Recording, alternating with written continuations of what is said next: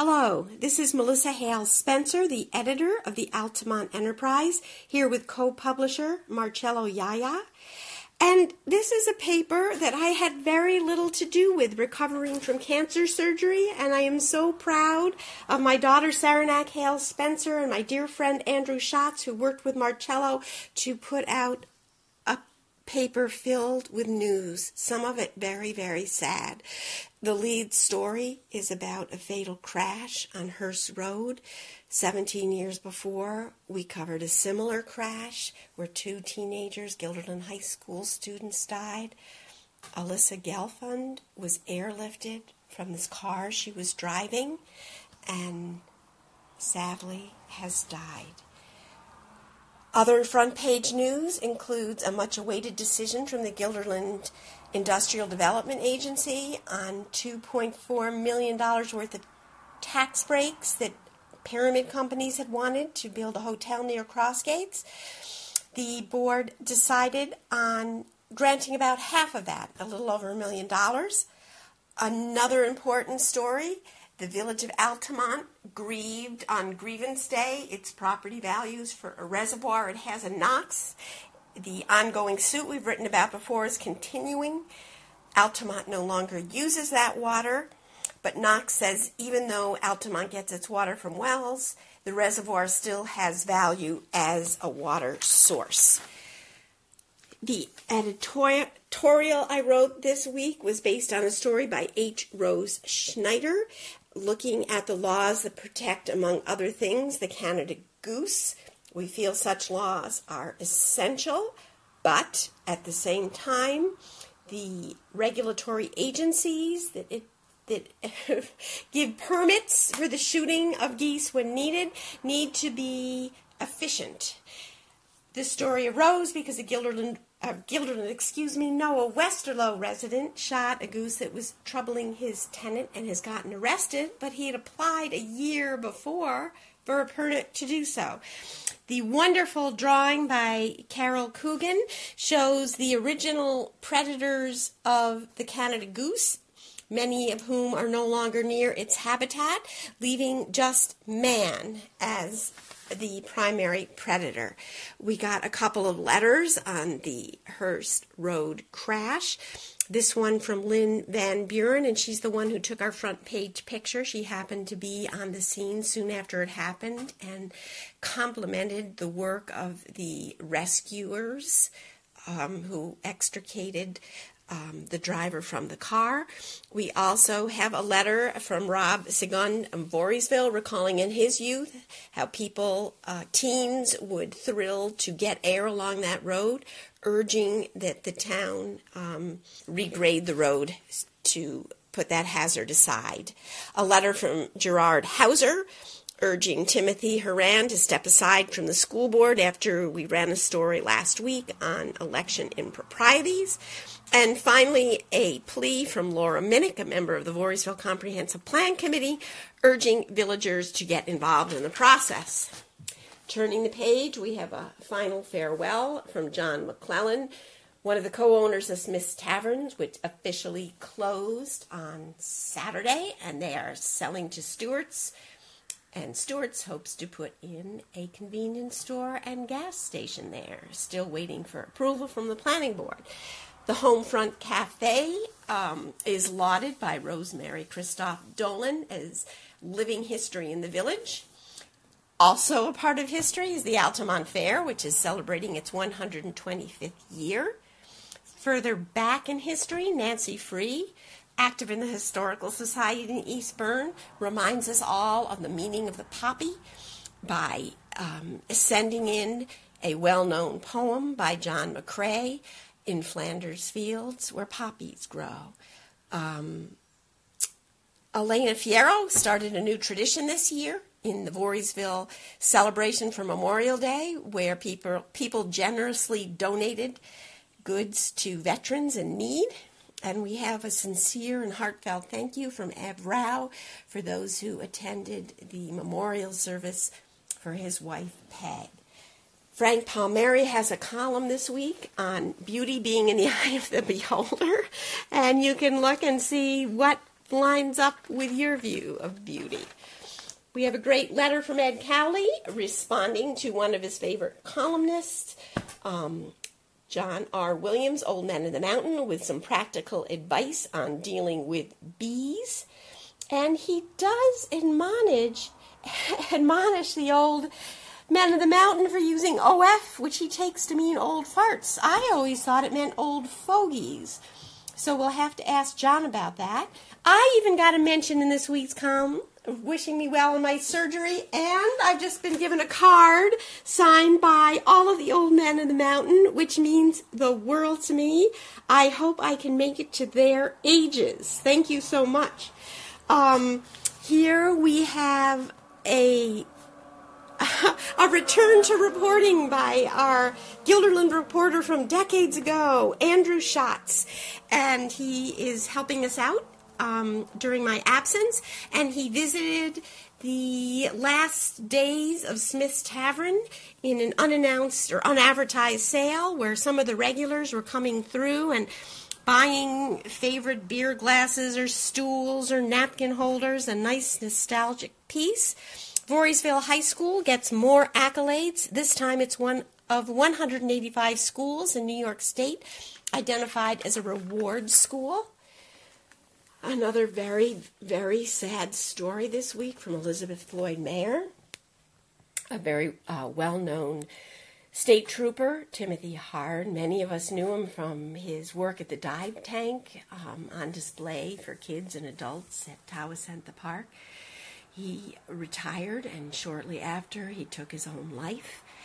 Uh, Elizabeth looked into statistics and found it's not infrequent for retired police officers um, to do that. Um, Elizabeth also had a story on the changing of the guard uh, for the McKownville Improvement Association. Um, Don Reeve, who has headed it for decades, has passed the reins to his neighbor, Ellen Manning, and um, he had a lot of not just reminiscing in a nostalgic sense, but in a practical look back at um, how Guilderland has changed during his tenure at the helm of that association. This is the story that Rose wrote about the DEC, the Department of Environmental Conservation, ticketing William Kowal for shooting the goose with all different viewpoints considered. She also has a follow up on her young forest story she did earlier, and one of the designated places will be 38 acres in the Margaret Burke Wildlife Management Area in Knox, and we're excited about that. She also looks at something new in Knox where there's long been a tradition of um, people discarding good pieces of furniture and other usable items and other townspeople would come and use it. Now the plan is they'll still be piled there, but um, and people can still use them if they want. But those that aren't used will be part of a program that helps the homeless or newly uh, released from rehab programs where they have apartments but no furniture. It seems like a great a great contribution. Rose also has a story. She took a tour earlier. You can see Dan Hanley, councilman, and um, Vasilios Lefkadidis standing by a sink at the highway garage, which has long been plagued with a film that forms um, with the water. And Robert Price, the planning board chairman, pushed through and got the town board to pay for tests done at St. Peter's that discovered it um, is much harder water with um, manganese, chloride, sulfate, all well above um, set levels. And Robert Price would like to see that fixed. But uh, Mr. Lefkadidis feels like it might be putting a band aid on a very large wound. He would rather wait until the town either has a new shared facility with the county or has built its own new garage rather than fixing just one part of what he sees as a larger problem. Um, meanwhile, the highway workers um, don't drink the water. They have the water brought in. Um, it could have a laxative effect, as uh, other problems. So Rose has also interviewed the brand new BOCES superintendent, Anita Murphy, who has a lot of ideas and uh, a varied and interesting background. These two pages are the saddest in the paper, um, having to do with a car crash on Hearst Road. There was an assembly at school while Alyssa still clung to life, where many of her friends wore purple and had their picture taken to send to her as encouragement. This shows the scene of the crash where people have already made a makeshift memorial for her, leaving flowers and other tokens. This is a statue that survives in a tree right nearby the tree that her car hit, um, where two teenagers, uh, Missy Herzog and Corey Efa, were killed in 2000. This picture just breaks my heart. Um, these are girls getting ready for prom, posing with their friends. This is Alyssa on the end, and this is her friend who sent us the picture. And um, they were happily together on the cusp of womanhood. Uh, the lacrosse team, playing an important game, wore purple ribbons um, in honor of Alyssa. Turning the page, we have our usual local arrests, as well as a look by Rose at the arrest of Linda Mellon. And you may recall she had a rescue operation with 50 animals and um, was arrested for animal abuse. She's pleaded not guilty. Um, her lawyer has told us that um, she rescued these animals in a difficult situation and will have veterinary reports, he says, to prove that she did not cause whatever um, neglect they were in, and that perhaps the person who called it in, since it had been so rainy, mistake, uh, mistook mud for lack of care. The animals are now residing. She's given up her animals because it would cost her $6,000 cash bond every month to keep them. They are at Camp Pinnacle in New Scotland. Here is one of the sheep. I think there were five sheep altogether. Here are two of the pigs. Um, there were 50 animals altogether that are residing now at Camp Pinnacle. Um, a Latham man is accused of running from police, first by car, then stopping and getting out on foot. He was eventually apprehended. And here we have some wonderful Memorial Day parade pictures. This is uh, this page is pictures by Michael Koff, who was on hand at Voorheesville, which has a day-long celebration, including running and picnicking and fireworks. And kids cheering, the high school band playing, my favorite picture of Tim Albright with flags reflected in his sunglasses as he drives an antique car escorting a veteran, proud veterans marching, a tank among the ranks. Up in Knox, which celebrates on the real Memorial Day, Monday, as opposed to the sunshine on Saturday, had rain, but it did not stop the procession. Ponchos were donned flag ceremony at town hall and this is my favorite picture of a firefighter saying goodbye to his son who awaits in the fire truck.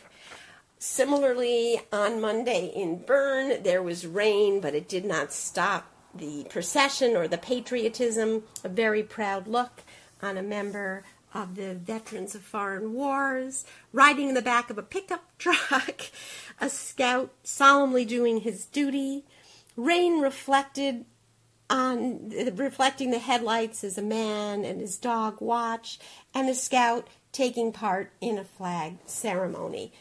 Lots going on in the community in our calendar and many sad obituaries this week on worthwhile people. We have john d. Wright who was a firefighter and a farmer and very much committed to community we have Walter LeClaire, who we've written about many times, just an artist with his carving. We have Todd Orson Dibble, who owned his own pool repair company, and Timothy Hard, the well respected um, state trooper who's uh, remembered so fondly by so many. Also on this page is a tribute to Aaron Musto, whose own daughter, Maddie, died when she was five. And Aaron has taken up the cause of providing best days ever for kids who find themselves in um, tough situations. We commend her. More on the Cross Crossgates Hotel, which got about half of its tax breaks that it applied for, and this shows an aerial view of the plan on where it would go on Route 20 in Guilderland, right next to the entrance to Crossgates Mall. Uh, the library pages, as always, are lively. We have Anne Leary, author, author of The Children, who's going to be in Bethlehem. But a fascinating story on a library that's part of the Upper Hudson Library system, although many, most of our libraries are, but a little out of our coverage area. But Elizabeth Floyd Mair has looked at this because ransomware, very much in the news, um, hit the computers of the Stephentown Memorial Library, and she kind of has an inside look at how it was discovered and how it was solved. No ransom was paid. They rebuilt their system from the server up. We have legal advertisements aplenty, followed by senior news. Most noteworthy is Maria Duarte, who celebrated her 100th birthday with the Guilderland Senior. She's originally from Chihuahua, Mexico, and we salute her. Also, the Altamont seniors and their kitchen angels celebrated Lynn Sternad, who has been helping to prepare the senior meals, along with the other angels, for the Altamont seniors for, I think it was 16 years. Congratulations to Lynn. This column, we'd just like to note our regular Helderberg columnist, Phyllis Johnson, is hospitalized, and we wish her well and a speedy recovery. In her stead, Karen Schimmer, a Berne Town Councilwoman, has written just a lovely column keeping up this sort of high bar that Phyllis appreciates. It's a memory of a rainy day as a kid, and it just brings it home, along with, of course, the menu. We conclude, as always, with sports covered by Michael Koff. And um, the Guilderland Dutch had a really, really close game with Shenendehowa trying to get to play in the sectional final. And in the end, despite some standout standout work, here's Trevor Long. I love this picture, running hellbent. Um, they lost nine to eight. Close game, good work.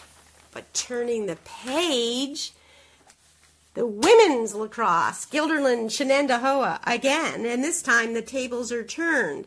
Guilderland, once again, we congratulate you for being champs. And they played in the rain, and this is just a really wonderful picture of a powerful woman. She looks like a warrior, Guilderland Shay Thompson, and they pulled it out in overtime, which is unheard of or not happened before um, in a sectional game and go on to the next level. Here they are in congratulatory, congratulatory shower for their coach, Carrie Britt. And we wish them the best in their next game. And that concludes our week.